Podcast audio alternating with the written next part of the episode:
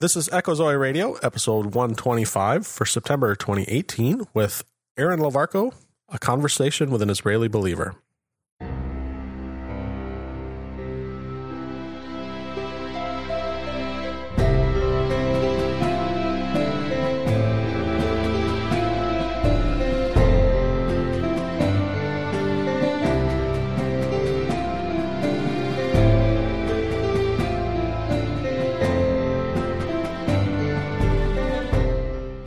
Welcome to Echo Zoe Radio, the podcast outreach of Echo Zoe Ministries, where you'll hear about important topics affecting the church today. Our primary goal is to explore a variety of issues while remaining faithful to God and His Word. Stay with us for the next hour as your host, Andy Olson, shares his conversation with this month's guest. Here's your host, Andy Olson. I'm Andy Olson. Thanks for listening to Echo Zoe Radio. This is episode 125 for September 2018 with Aaron Levarko. Aaron grew up in a traditional Hebrew family in New Zealand, but came to faith in Christ in his teens and subsequently immigrated to Israel. We met in 2014 on a tour I was on, and Aaron was my tour guide. Uh, he was in town a few weeks ago visiting family and friends and sat down with me for a, a somewhat atypical discussion for this podcast, but an enjoyable one nonetheless. Uh, given the much more informal nature of this particular episode, show notes are on the rather light side, but you can find them at echozoe.com slash 125. With that, here's my conversation with Aaron. Aaron Levarko, it's great to have you not only on Echozoe, but you're here in studio, which is no small thing because you live in where do you live? I live in Israel. You live in Israel. So it's not like you just drove down the street and No, yeah, it's good to be here, Andy. you Yeah. got quite a Israeli accent. Really? I'm Ah, joking. All right. Well, yeah, it's a little mixture of uh, New Zealand, um, American, Israeli, and I guide all kinds of uh, tours from the UK, from Asia. So it's a little little mixed. And and that's how we met was uh, I've had Ryan Ryan is my most frequent guest, Ryan Habbena. Ryan is a board member on Echo Zoe Ministries and whatnot. And and Ryan leads tours every two years. And Ryan brought me over on in 2014 and we worked on Jerusalem's King and Yeah. whatnot. And we met on that tour. You were a Yeah. tour guide and um, uh, a lot of fun. I know we talk about our tours very, uh, we have a lot of fun with our tours with Mount Moriah and stuff. And, uh, And, and you're, coming again sometime? well, I'm coming in with, with Ryan in uh, the spring. We're going to come over and do some filming. And my hope is that as my you've met my kids today, or at least you saw them running around, as they start getting older and can handle uh, doing the walking on a tour and, and handle you know kind of that aspect of things, I, I'd like to start bringing them over Nice. one yeah. by one and let them see the Holy Land and whatnot. So, Good. so I, I was just explaining to you before we started that normally I have a, a topic in mind, but I think you're a fun guy to talk to, and so I I just want to have a conversation. And um, there's a lot of different things on my mind. I think it'll be fun to talk about. Yeah, let's do it. And, uh, Whatever. So. Uh, just for my listeners' sake, I mean, it's going to be a little bit atypical show, but uh, I want to start with um, you're you're an Israeli, you're ethnically Jewish, but you're a believer. Tell me a little of the story about coming to faith in Christ and and like that whole story. It's interesting. I know the story, but it, Yeah, well, I grew up uh, New Zealand and uh, traditional Jewish family. Went to Hebrew school, learned how to read and write Hebrew. Had a bar mitzvah. Went to the synagogues. Went on the high holy days, um, and it was it was quite a warm uh, environment to grow up in. Mhm. Uh, I have good memories of all of that. Went to Jewish summer camps and uh, I, I I thoroughly look back and and am appreciative to my parents for bringing that into my life.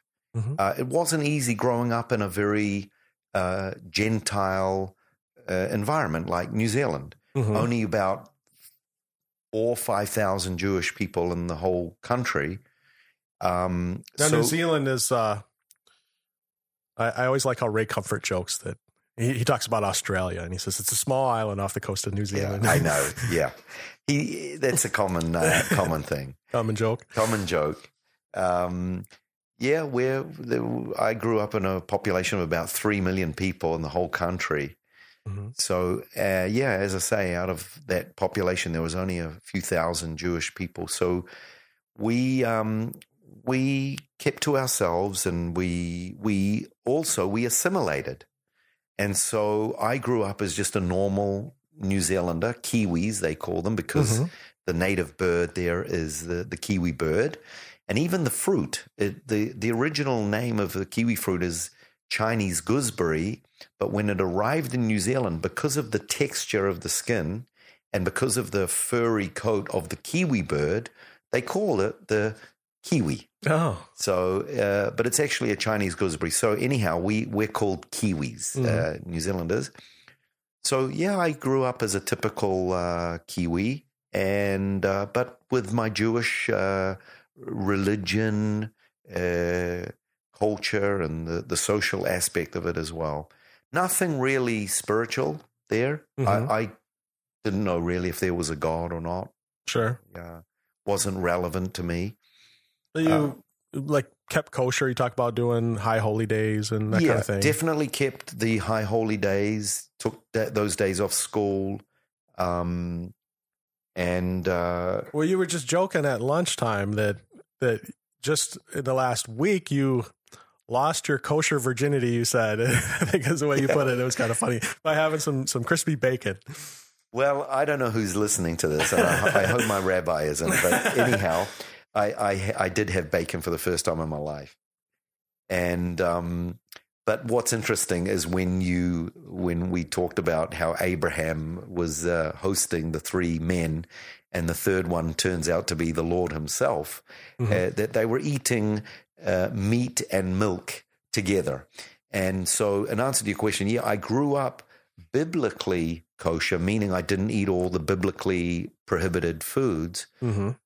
However, when it comes to the rabbinical uh, forbidden and non forbidden, which is not eating milk and meat together, that we didn't really care about so much. So a cheeseburger was okay. I would have a cheeseburger. I would have uh, ice cream after a good steak, something like that. Mm-hmm. So that wasn't a, a big, uh, big issue. I had a, a coworker, kind of, kind of friend in uh, like when my first job out of school, who was Jewish, and uh, you know we'd get to lunch hour and there was a, a restaurant in the building. So we'd go down and have, have some lunch together and stuff. And, and I remember her getting cheeseburgers and I'd give her a hard time because she was, she was Jewish. I mean, and that's not kosher. She's uh, well, I keep kosher except this. I put cheese on my burgers.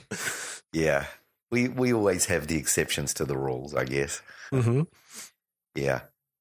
Yeah. So, um, a big uh, change occurred when I was about 16. I was in a quite a serious car accident where my best friend uh, got killed.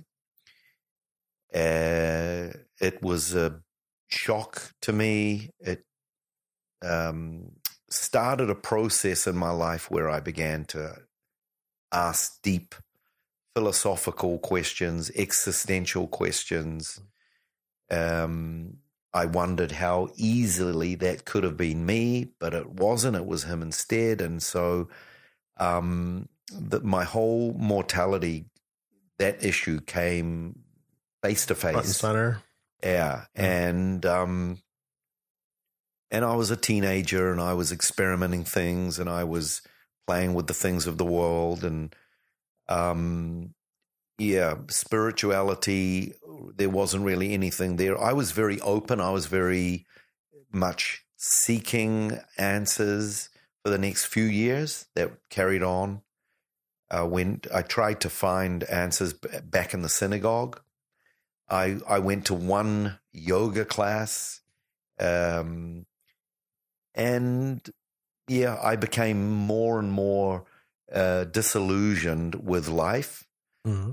And, um, you know, when you're in darkness, you, you don't know exactly where the light is. You just, it's a, it's a constant spiral of, of darkness. And, um, that's when a big change happened. Uh, I was working away in the capital of New Zealand, city Wellington, and uh, a Christian man joined the place that I was working and he was a very um, open, uh, in your face kind of uh, personality.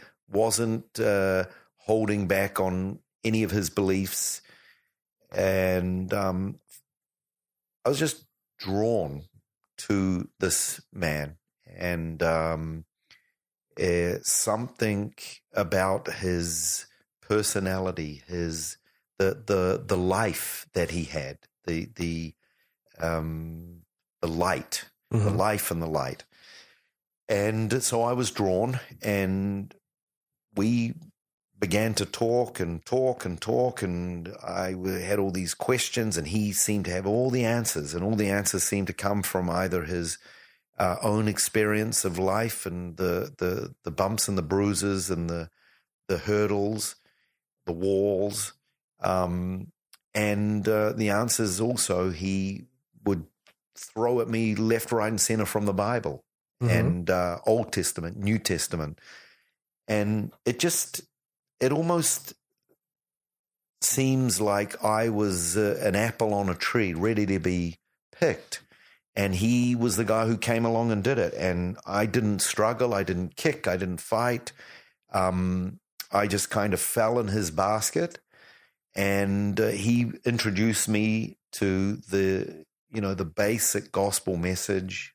Mm-hmm. And uh, I had a, a, enough understanding um, from my Jewish background to understand the concept of the the temple and sacrifice for sins and uh, the priesthood. And I come from a, uh, uh, a Levitical background. My my last name Levarko. My mother, her maiden name is Levy. Um, we believe we're from the tribe of Levi, or as I say to some of my friends, you know, I, am convinced I'm from the tribe of Levi. It's in my genes. but uh, so I, I, had that understanding the the the concept and the need for uh, for sacrifice for sacrifice, mm-hmm. and so that that was not a, a, a struggle. That was not a big issue for me. So you know, the idea of uh, the Messiah coming, offering himself, or, you know, God the Father providing that sacrifice, his son, um, it just clicked. It it clicked. It didn't. Uh, it it you know if God can can create the heavens and the earth in six days, if He can part the Red Sea, if He can allow a, a woman who's 86 years old, Sarah, to become pregnant, you know, then is anything too hard for the Lord? So mm-hmm. it wasn't an issue, um, you know, and he would quote from the Bible. So as, for me, there was a safety net. The fact that there was this quotations from our book, from a book that has lasted for you know millennium. Mm-hmm. There was that that to me gave me a sense of security. um, another thing that probably I look back uh, a major um, defining moment in my life was as one day we were talking about um, biblical things and truths, and he started to talk to me about some of the different uh, covenants in the Bible.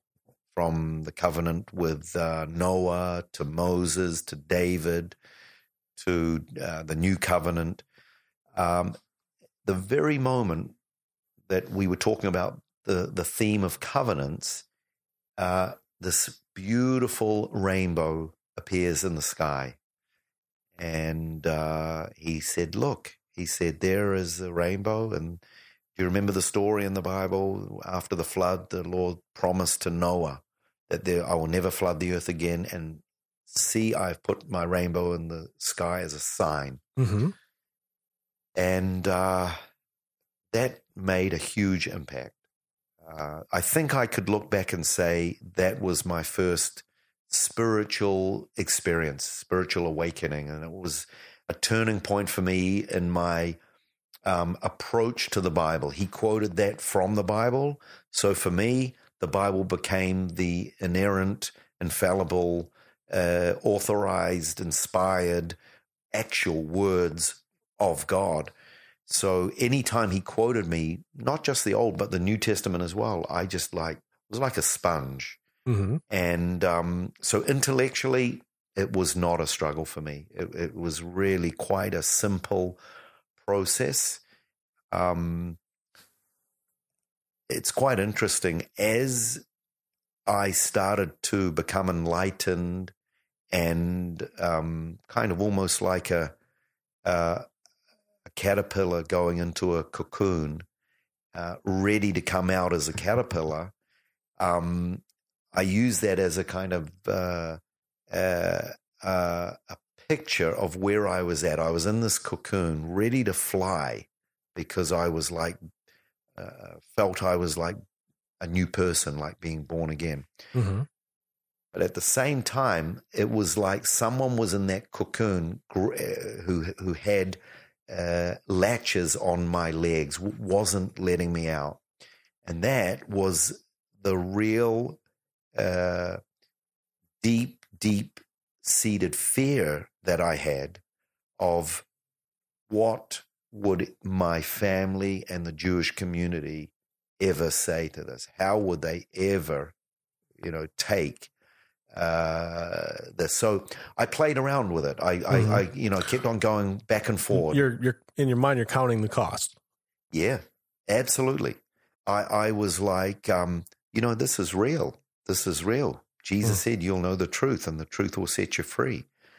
And uh, this was real. This was Mhm. no, um, um, you know, the, the- it, it it was like the the pieces of of the the the jigsaw puzzle of life were being placed, and uh, and I was part of it, and I was getting it.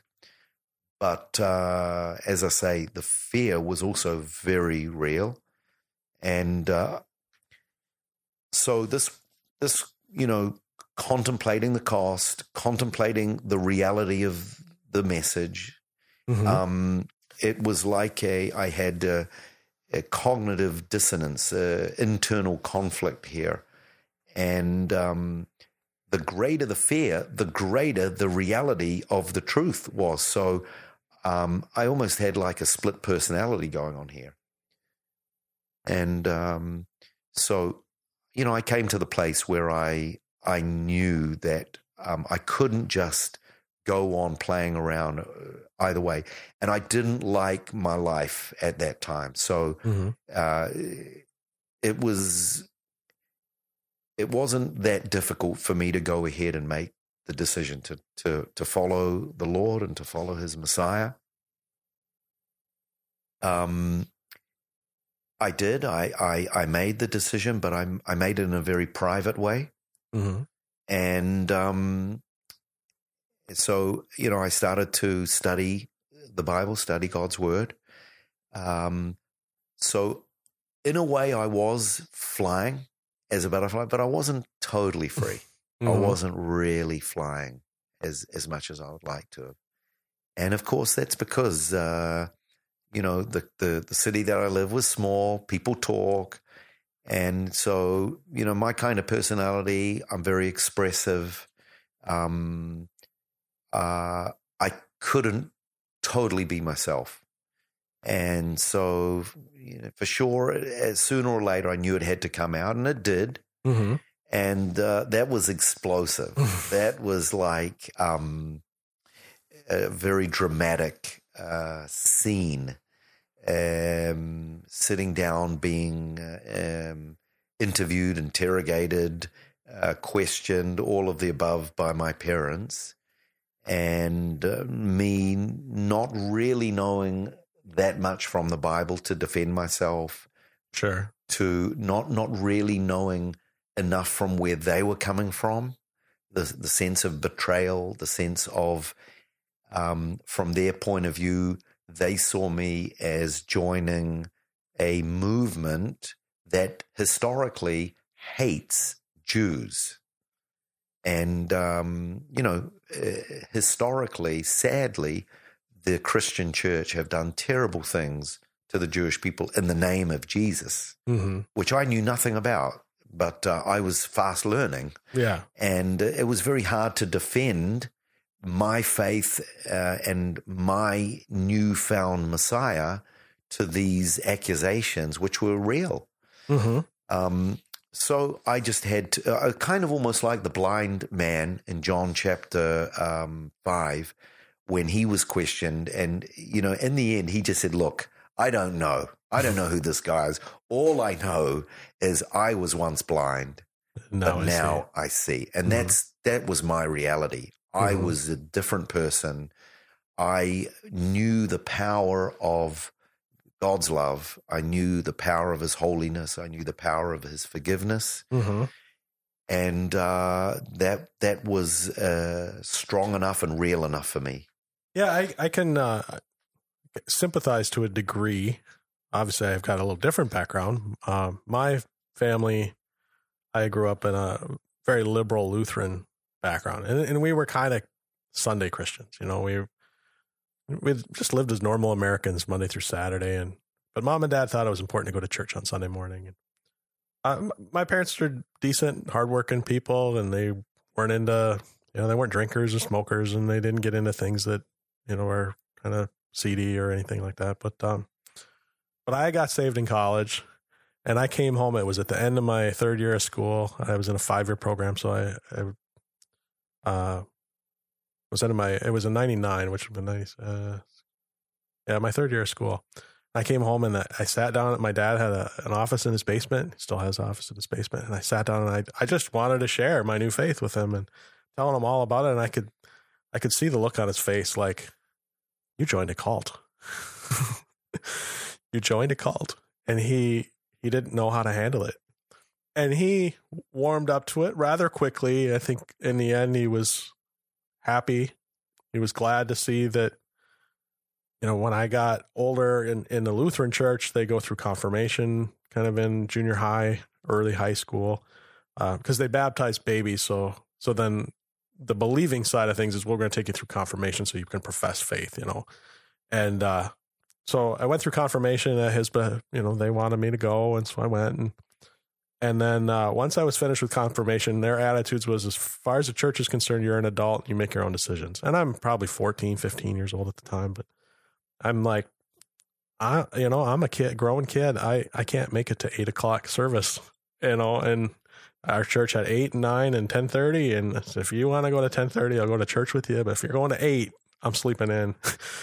and he kind of felt like maybe I was giving up on that church history. And so when I actually got saved, and I'm sharing it with him. He was a little scared at first. I could, you know, I I remember it was like yesterday. You know, this like my son joined a cult look on him, and but uh, by the time I got married, um, five years later, he was clear to me that he was proud that that you know I had returned to the faith. I, you know, I I wouldn't say returned. He thought, you know, I I had come to faith, but he was happy to see that now I I'm not only going to church, but I'm going there for a reason. I'm going there to worship, not just out of some duty and whatnot. But uh, but I can definitely sympathize, and I think I had it easier, but enough to sympathize that that look on a father's face, like what what did you get into?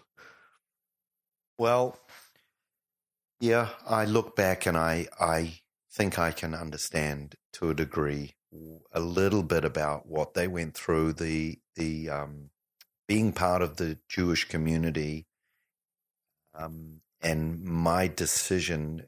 You know, they probably looked at it as a little bit of a reflection on their failure. Sure, Um, yeah, and I don't see it at all that way. and that's that's not unique to to Judaism. I mean, a lot of Catholics go through the same kind of thing, you know, and when uh, their kids come to a, a, biblical faith rather than a papal or a Romanist faith, they they go through they count that same cost and they're shunned by family and Yeah. it's a betrayal. Yes. Um, yeah. Cultural Is, traditions. Islam, you know, a Muslim that comes to faith, Right. Right. Very similar. and um, yeah, we uh, we we didn't um, we didn't talk for about five years. They Wow. pretty much completely cut me off.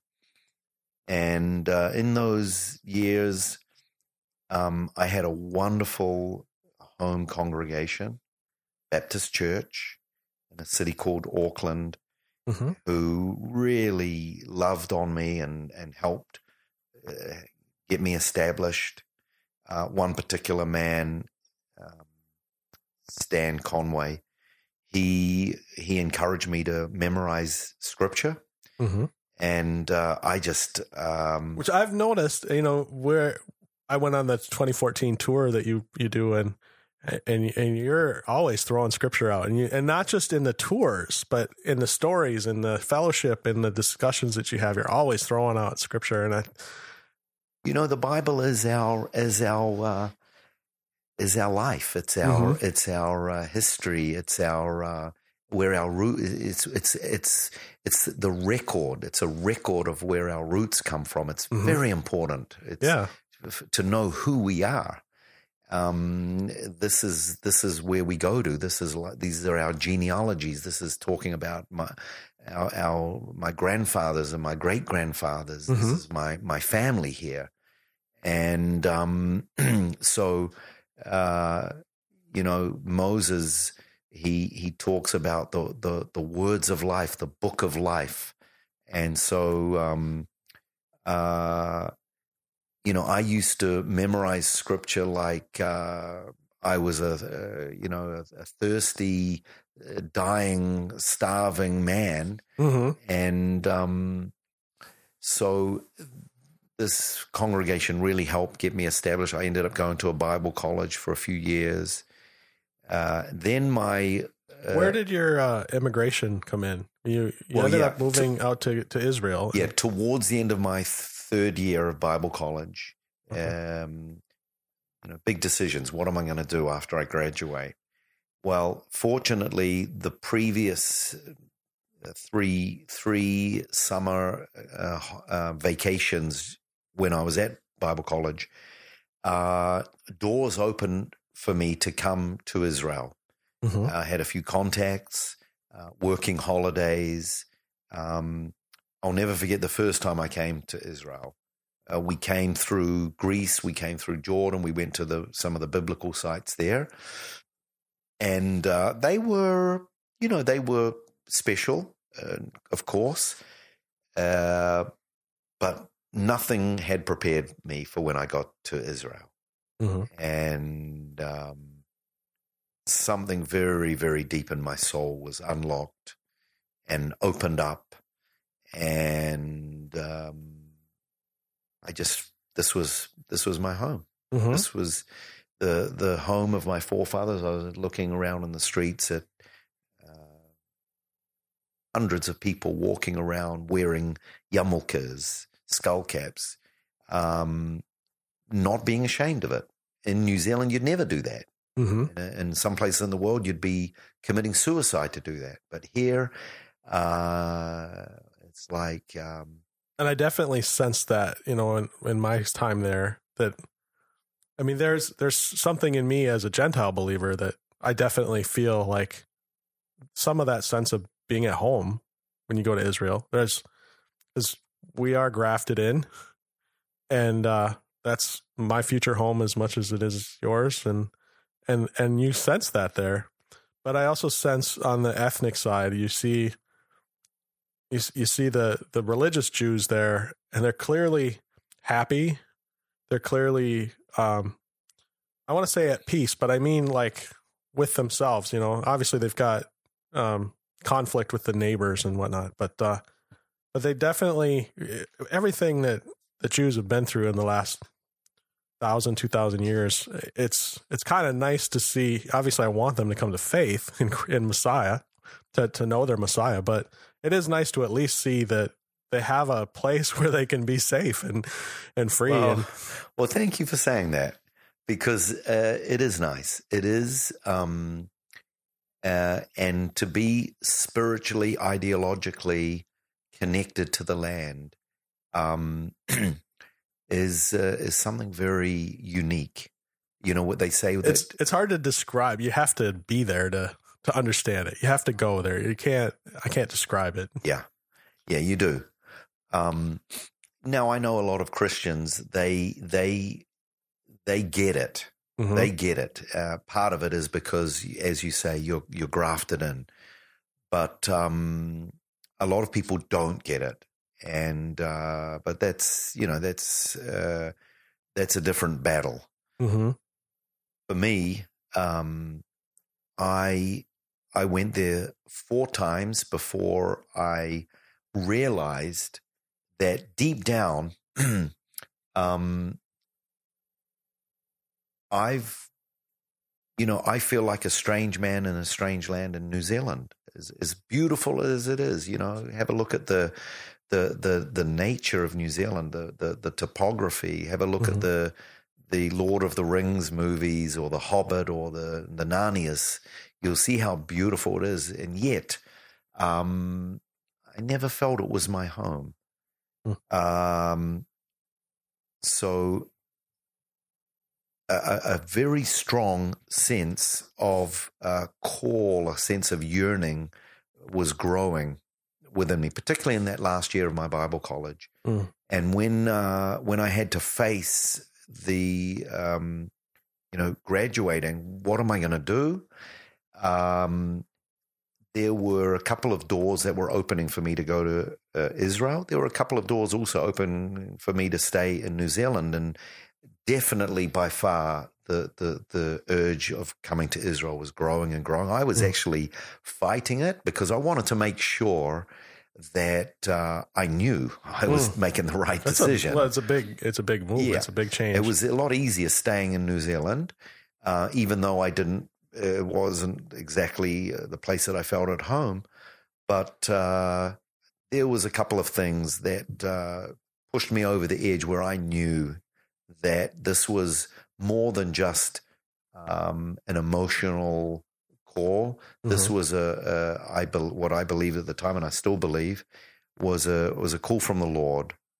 Um, and I part of that call, I believe, is um, is uh, connected to some of the biblical prophecies where the Lord said, "I will scatter you among the nations. I will uh, drive you out of the land." And we we Jewish people we know all about that. Mhm. We accept that. We accept that um, uh, we we failed the Lord uh, as His covenant people. That d- doesn't mean that He He uh, totally rejected us, but as part of His disciplining love, that we had to live out of the land, and we accept that.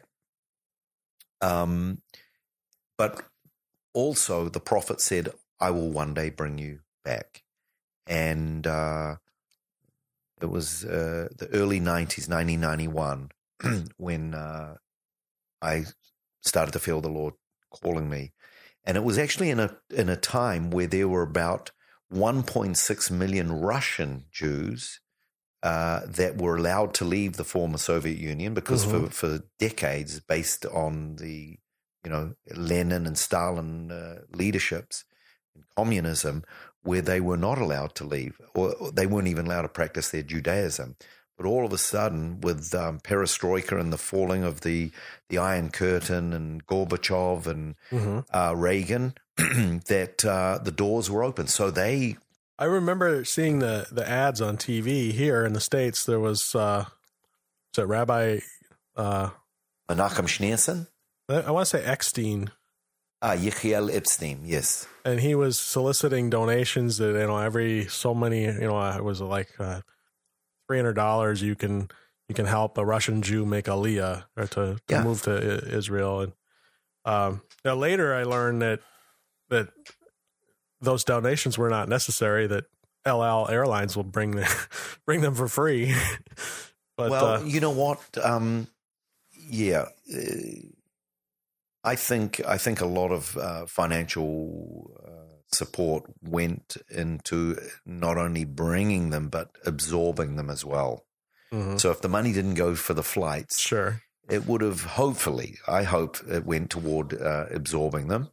Now I came along at the end. Of, it was the end of the night. It was ninety nine that I was saved, May of ninety nine. So it was kind of we're we're into that. You know, the the the Iron Curtain had been down for almost a decade, and Yeah, and not, but uh, yeah, they were still pushing hard with um these these Russian Jews, you know, they they've got an opportunity now. Who knows when that door will close? Well, yeah, they they came, and I came in the middle of that wave of of aliyah of immigration, um, and uh, you know I didn't have much in my bank account, didn't know a lot of people, Mhm. um, but I was I beg- it was a new chapter in my life, a massive massive change for me. Um, you know, it kind of reminds me of Abraham, or or at least walking in the footsteps of Abraham. Uh, how he was told, "Get out of your your people, your land, your country, and go to the place that I show you." Mhm. And uh, he went, and uh, like like Abraham, many Jews came. They're still coming, and uh, I had to start uh, a new chapter in my life. And you know, in some ways, I'm glad I didn't know what I was getting into. but um, I, you know, this is living the dream. You know, for two thousand years, Jews living in exile. You know, they they pray three times a year.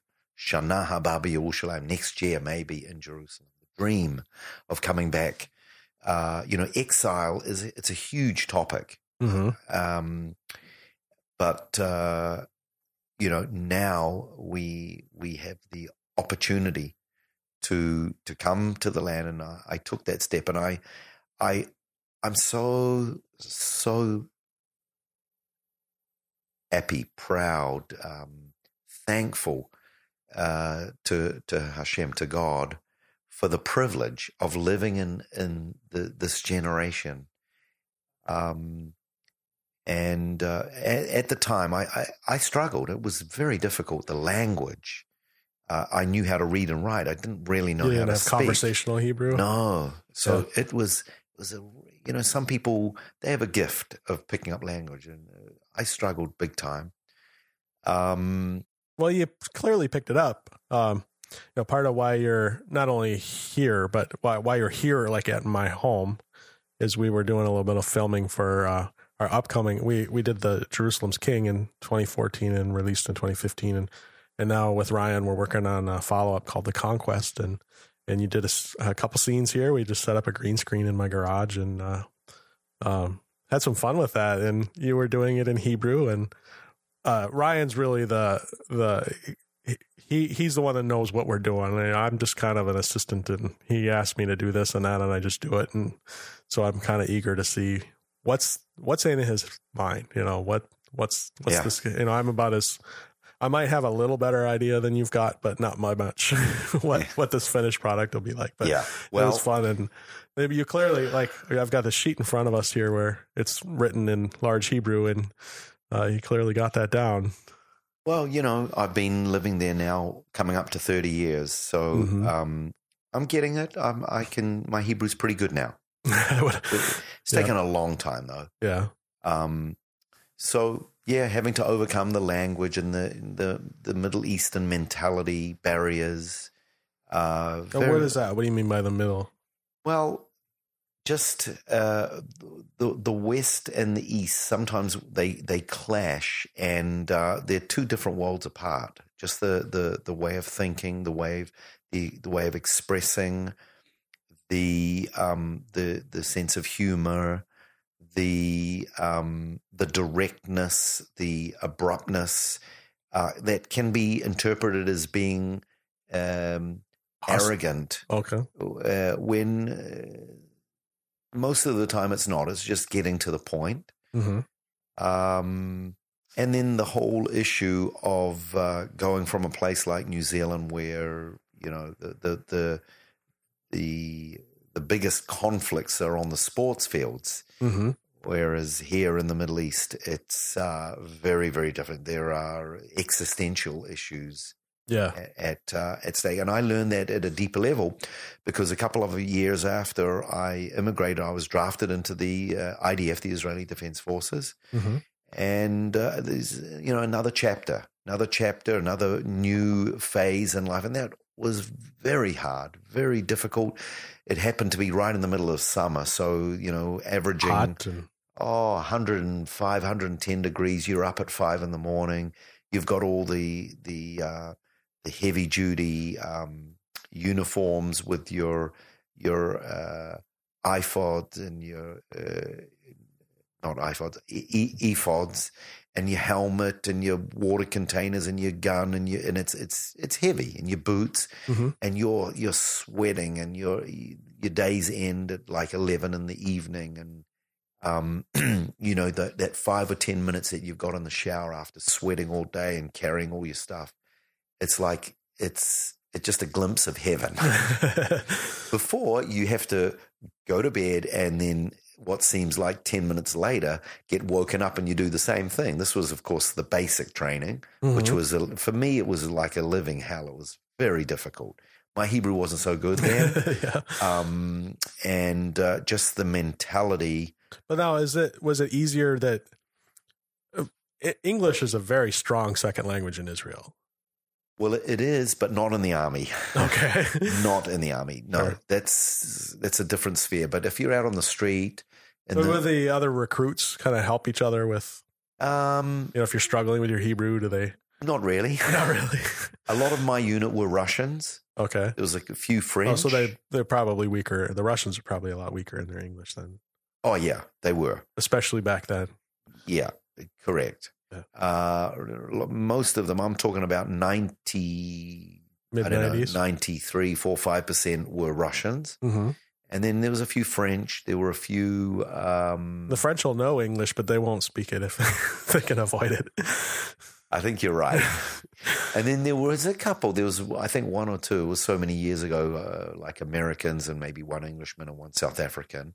hmm So um, it was it was a struggle, but um, you know, uh, it's part of uh, absorbing into the society here. And while I'm not, uh, you know, I don't like the whole idea of war and all of that. I mean, who does? hmm Um, I am totally for the IDF, the Israeli Defense Forces, and, Mhm. uh, I I do like to emphasize the the fact that it is a defense force. We are not looking to overthrow any uh, other country or dictatorship, even though at times we could justify doing that. hmm Um, And that's another thing you pick up on being in the land. You know, just even on a short two week trip, you know, you kind of pick up on some of that because there's a presence there, especially in the old city, uh, Jerusalem.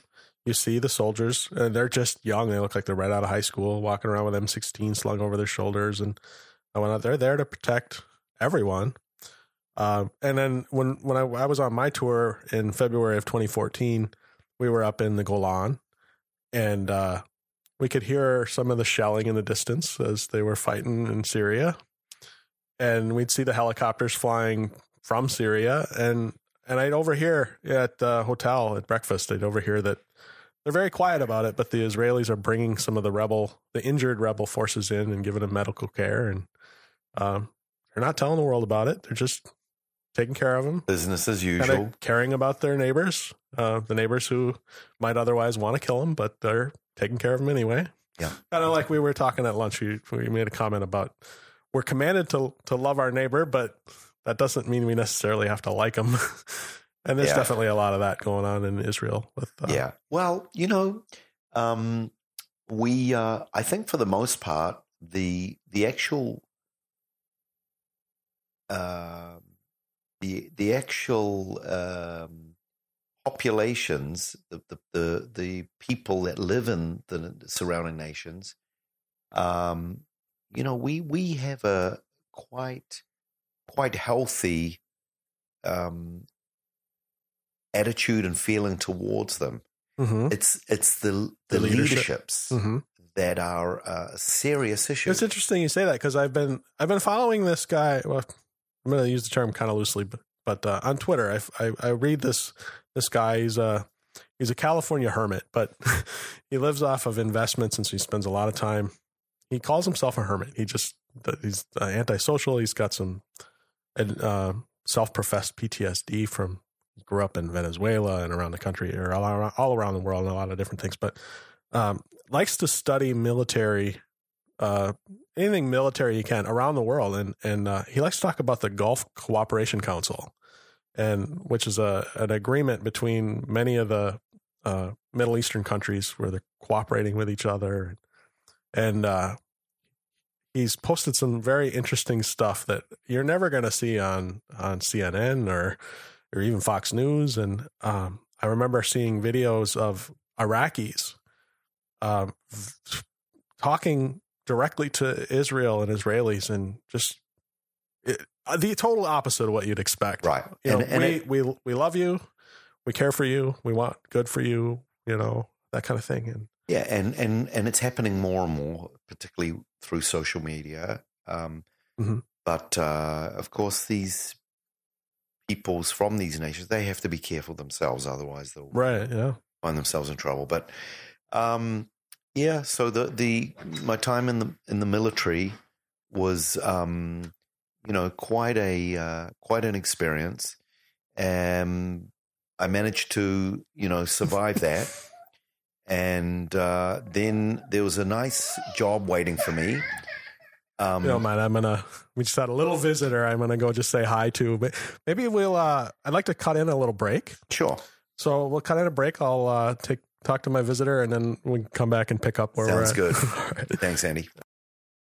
The good news is Striving for Eternity would love to come to your church to spend two days with your folks teaching them biblical hermeneutics. That's right, the art and science of interpreting Scripture.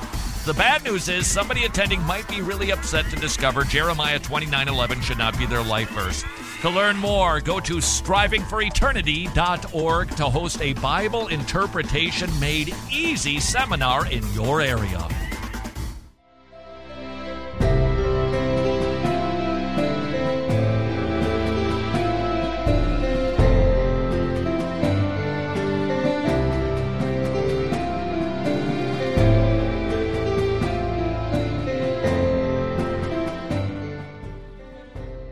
Yeah, welcome back. So uh yeah, it was interesting. I I, I uh my wife is at work right now and her mom is here watching the kids and so a little different. Normally normally mom keeps kids out when we're doing shows and uh my little girl came in just wanted a lollipop. So great time to take a break. So we were talking a little bit about um the people that live around Israel and I, my story of seeing, uh, to my surprise, these Iraqis that were speaking very favorably of Israelis and and whatnot. And clearly, um, they're as tired of conflict as as anyone else is. And Yeah, sure. Well, no one, no one in Israel likes uh, war, and no one likes uh, burying their own children Mhm. or seeing someone else's children buried. But that's the reality of uh, having to fight for our survival. And um, you know, I am definitely not a pacifist. I am, on the other hand, not an extreme right wing nationalist like a zealot.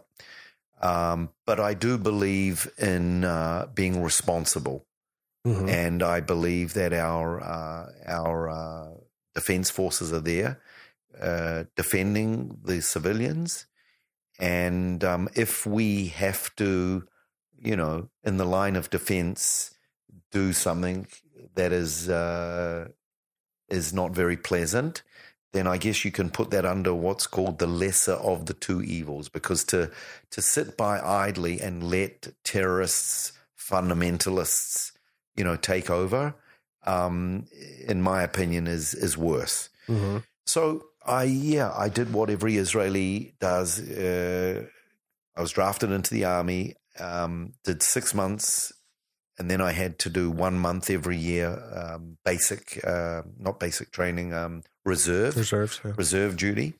I did that for 11 years. And when I was about 43, they retired me as a sergeant. Mhm. So, um, and then a new uh, chapter was when I began working in a messianic community inside of the heart of Jerusalem. Uh, I worked in a bookshop. This is in the days where before um, the websites, before um, Kindles, this is where bookshops, you know, still had a place in life. Mhm. Um, and So they uh, haven't completely gone the way of it. They're not like blockbuster video. I mean, I agree. You still see them. Yeah, I agree. But you know, most know mean, most yeah. would struggle. Mhm. Most bookshops these days struggle, but you're right. Some people they much prefer a uh, reading from a book version rather than on a on an app or an iPod. hmm In any event, uh, they were the, the next 12 years of my life was in these four walls of a bookshop called Emmanuel Bookshop, right in the heart of uh, Jerusalem's old city. And we, we, we did operate as a bookshop. We had to operate professionally. We had to pay the bills. We had to get our salaries, etc. But really, the heart of the, the shop was uh, ministry, reaching out to the community, evangelism, discipleship. Lots of tourists coming through um, wanted a place to to hang out, to to dialogue, to to debate, to talk. So they were fantastic years. I, I truly love it. I had hmm the privilege of working with particularly two great men, um, uh, the two managers. We we formed a fantastic team. It was uh, lots of stories, lots of conversations. Um, And- oh, is that? Um, I remember going to a bookstore when we were in Jerusalem. It was a kind of. I, I, it wasn't in in the old city. It was kind of more towards Ben Yehuda Street. I think is that yeah, yeah, I, no, that's not the shop. That I believe is probably what's called the Bible Society. okay? Jaffa Road. Yeah, we were a different one. We were inside Okay. of the Jaffa Gate, um, and in the year 2000, there broke out a, a, a war called the Intifada. It was the second Intifada. Mhm. Yeah, I remember that. Yeah, and that the next six years was a war, and uh, our shop got severely affected by that Yeah. tourism dropped off, and that was also at the time that the internet, where people, uh, you know, would would buy purchase books through the internet a lot cheaper. Um, and so it affect we, we we we were being affected from many many different sides. So I kind of saw the writing on the wall, and financially, in any event, it was a struggle. You know, working for a uh, a believers bookshop, not too many millionaires that uh, come from uh, Christian bookshops. hmm Uh, in any event, um, during that time that I, that 12 years that I was in the shop, I met my wife. She is uh, also, like myself, Jewish, Jewish background. She immigrated to the land by herself. We, She's from uh, Illinois, if I She's remember from right. Chicago, Illinois, correct? And uh, we uh, we got uh, married. We had four children in five and a half years. Um, we uh, we we struggled, you know, typical young family trying to uh, pay the bills, Mhm. trying to um, trying to raise a family, uh, second generation kids in the faith. Um, as I say, she came from also from a, Jew, a non-believing Jewish family. So and um, and she had similar struggles with language, was with the mentality and absorbing into the society. And so it was actually her that saw, after about 10 years working in the bookshop, um, in the newspaper, a advertisement for tour guiding school, being an Israeli tour guide. She showed it to me and she, she knew I was starting to, after 10 years in the same four walls, starting to get a little bit of itchy feet. So she presented it to me and asked what I thought about it. And I don't know, I wasn't that keen on a, the idea of being a tour guide. I, I thought it would probably be fun, but what really attracted me was the um, the curriculum that they were teaching. I thought, you know, I'd really, I got a real passion and desire to to learn, to educate myself. And being in the bookshop for twelve years, I had a lot of that because I read lots. Mhm. But uh, this was like It's- broad or Kind of a a Bible school almost in the oh in the my land. gosh, yeah. Uh, I just like was like a kid in a candy store looking at all the different uh, topics. hmm So I applied and uh, started to get excited. They accepted me into the school, and it was a it was a two year course designed for people that have to work. So it was Mhm. like a few half days a week, and one full day field trip. So um, let me just That having been over there, it's it's I can I can totally see that because especially if you're in like Jerusalem, it's not more than a couple hours to the edge of the country. well, yeah. I mean, you the the problem is is that uh, every everywhere you go, you've got just layer after layer after layer of history, archaeology, Mhm. geology, geography, flora, fauna, the wars, the battles.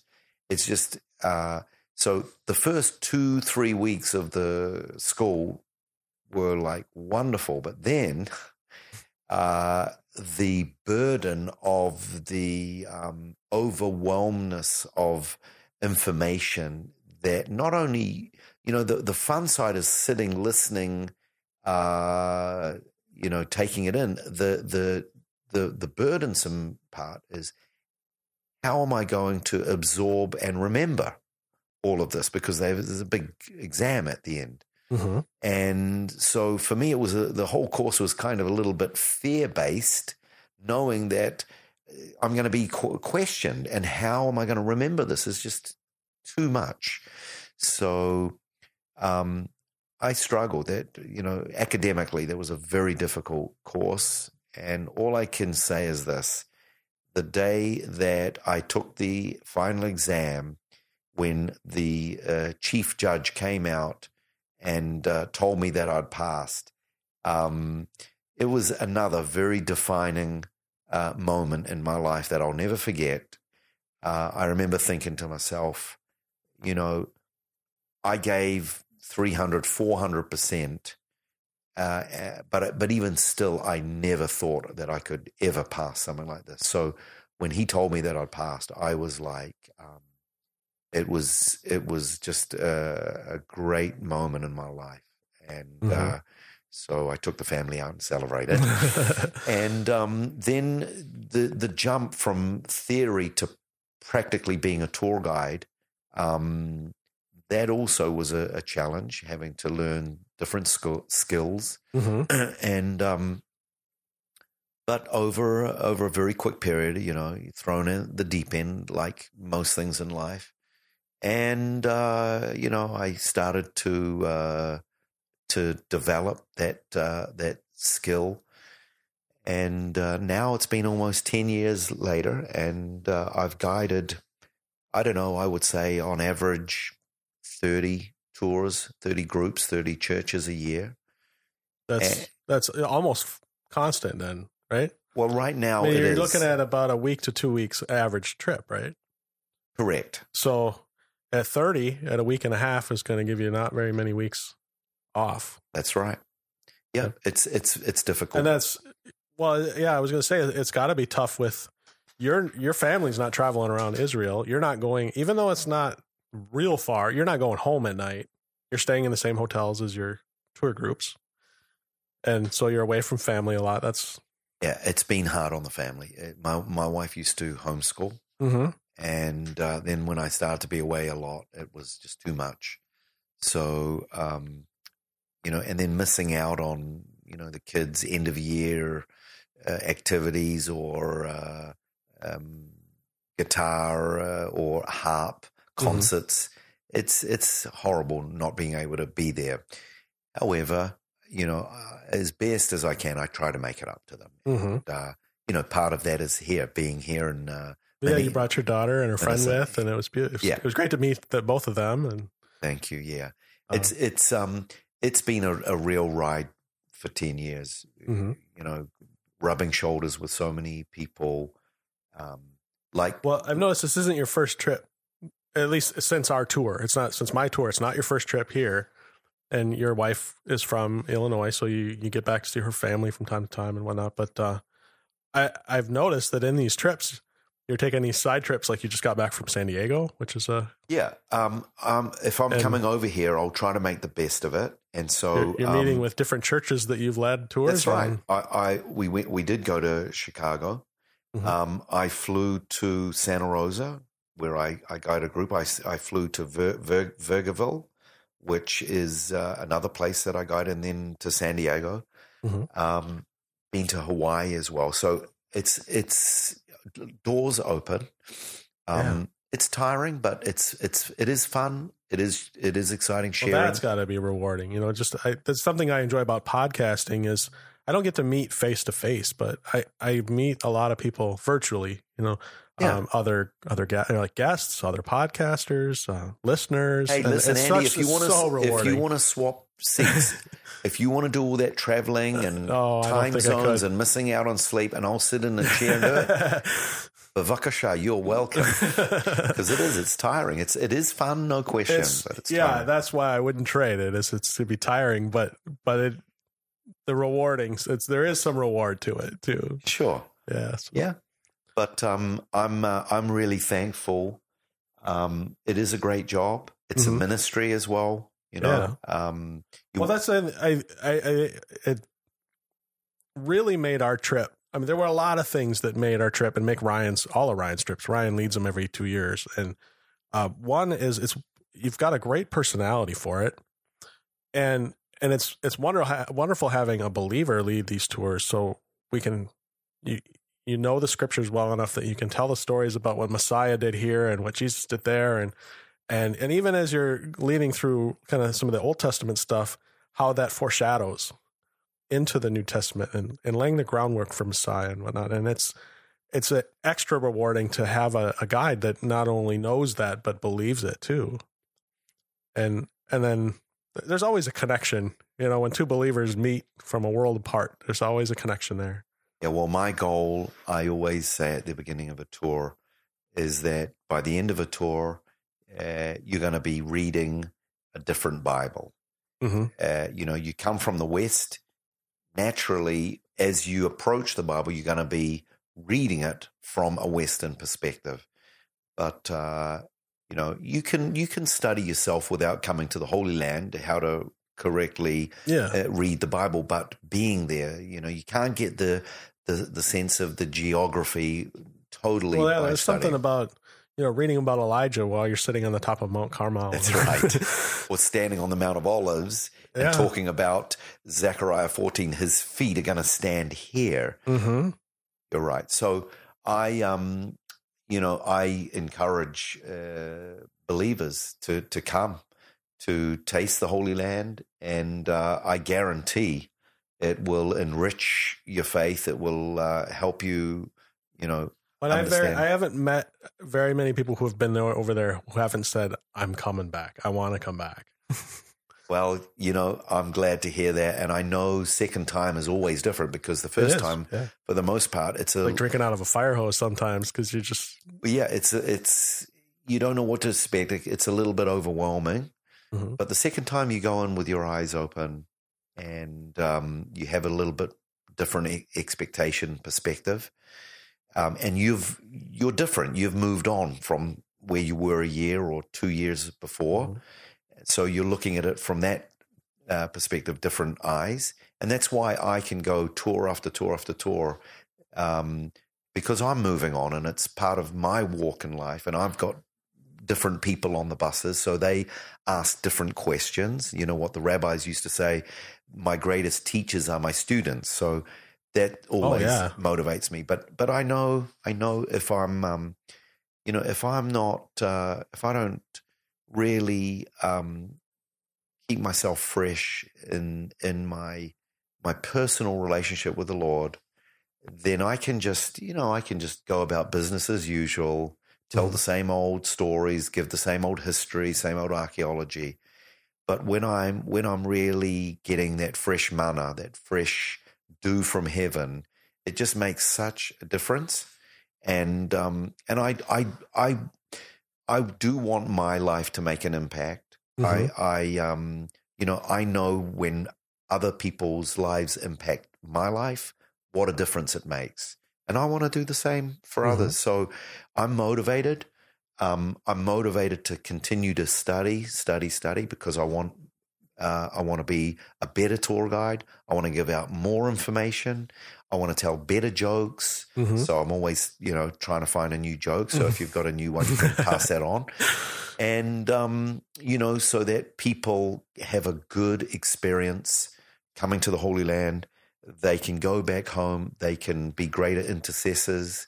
They can uh, correct um, fake news or whatever you want to call it Mhm. that uh, you know is is rampant in the world, and uh, be ambassadors for us, you know, uh, in their respective countries. So, Mhm.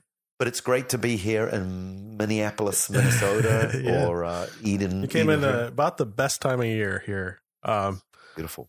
if you're if you visit the South, uh, they they they don't like summer. Summer's their least favorite uh, uh, season.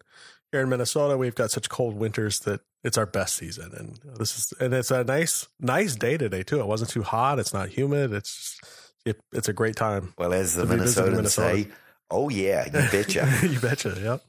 Well, I had I I didn't know uh really what we were going to talk about today, and I think I have so much that I would love to ask, but I think we're coming up on time. I know you you, we mentioned your daughter. You got to get back to your daughter. I got to get back to my daughter who came in looking for a lollipop and probably needs a nap. And but uh so I I I think we I could easily do three more hours here uh, and and talk about some of the other things that we never even touched on. But uh, I thank you for coming. And I I wasn't intending to sell tours, not for us, not for you, but I definitely want to help. You know, like that's your bread and butter, and.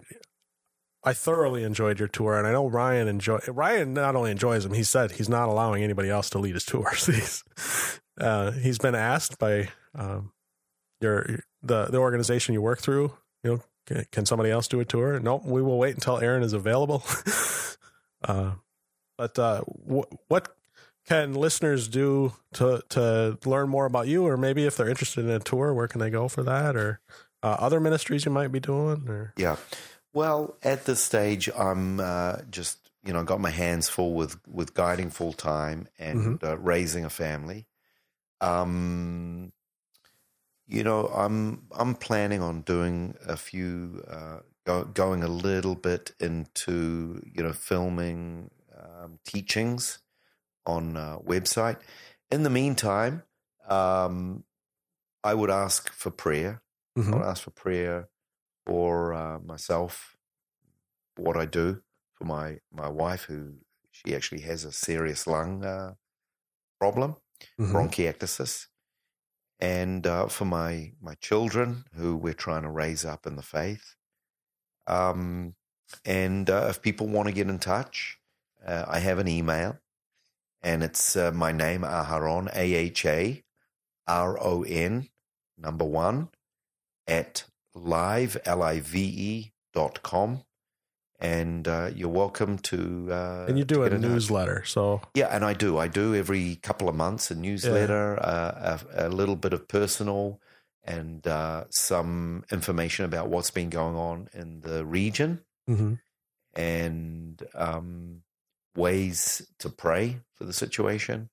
So yeah, I do that every two or three months. All right. Well, thanks. And uh, I'd love to have you back sometime, whether it's my next trip to Israel or your next trip to Minnesota. I'd love to, to sit down with you and talk about more stuff and other ministry. You know, we kind of touched a little bit on some of the ministry, especially like through the bookstore and uh, working in old old city and stuff. And um, I I would I would have loved to talk to you more about being a believer in Israel. You know, what is that like? And I, you know, obviously that's that could take a whole hour or two more hours to really talk about that. So um, sometime I- I'd love to have you back to talk about some of that stuff. But uh, I'd love to, Andy. Thank you. I really enjoyed today. So- it's great to see you. And uh, you're coming when again? Did you say? uh, Ryan and I and our wives are going to be out uh, in the spring to work on filming for The Conquest is our next film. Right. And uh, I think I, I I don't know a lot of details yet, but I think Ryan's still working on some fundraising and stuff for that, so we can pay for the trip. But uh, um, but that's uh, I guess at least tentatively the plan is next spring, and then um, you know he does the trips every two year, every even numbered year he does a, a tour. So he did one just a few months ago, and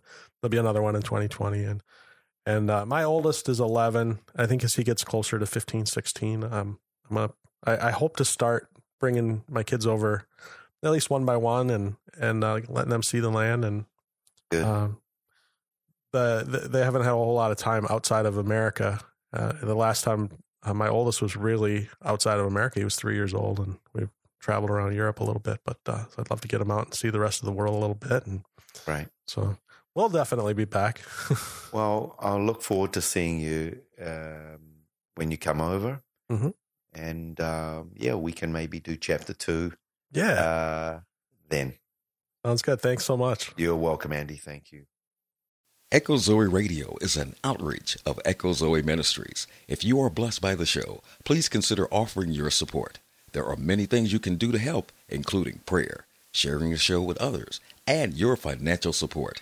Echo Zoe Ministries is a registered nonprofit organization with 501c3 tax exempt status, and your donations are tax deductible. For more information about how you can support Echo Zoe Ministries, please visit echozoe.com slash support.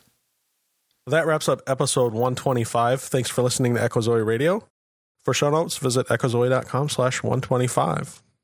Be sure to check out the website also for links to connect with Echo Zoe on social media. We're on Twitter and Facebook and love to connect with you, so follow and like Echo Zoe Ministries. You can also help us get the word out too by sharing or retweeting the announcements for your favorite episodes. That not only helps others be introduced to the show, but it helps give me an indication of which episodes people really enjoy the most.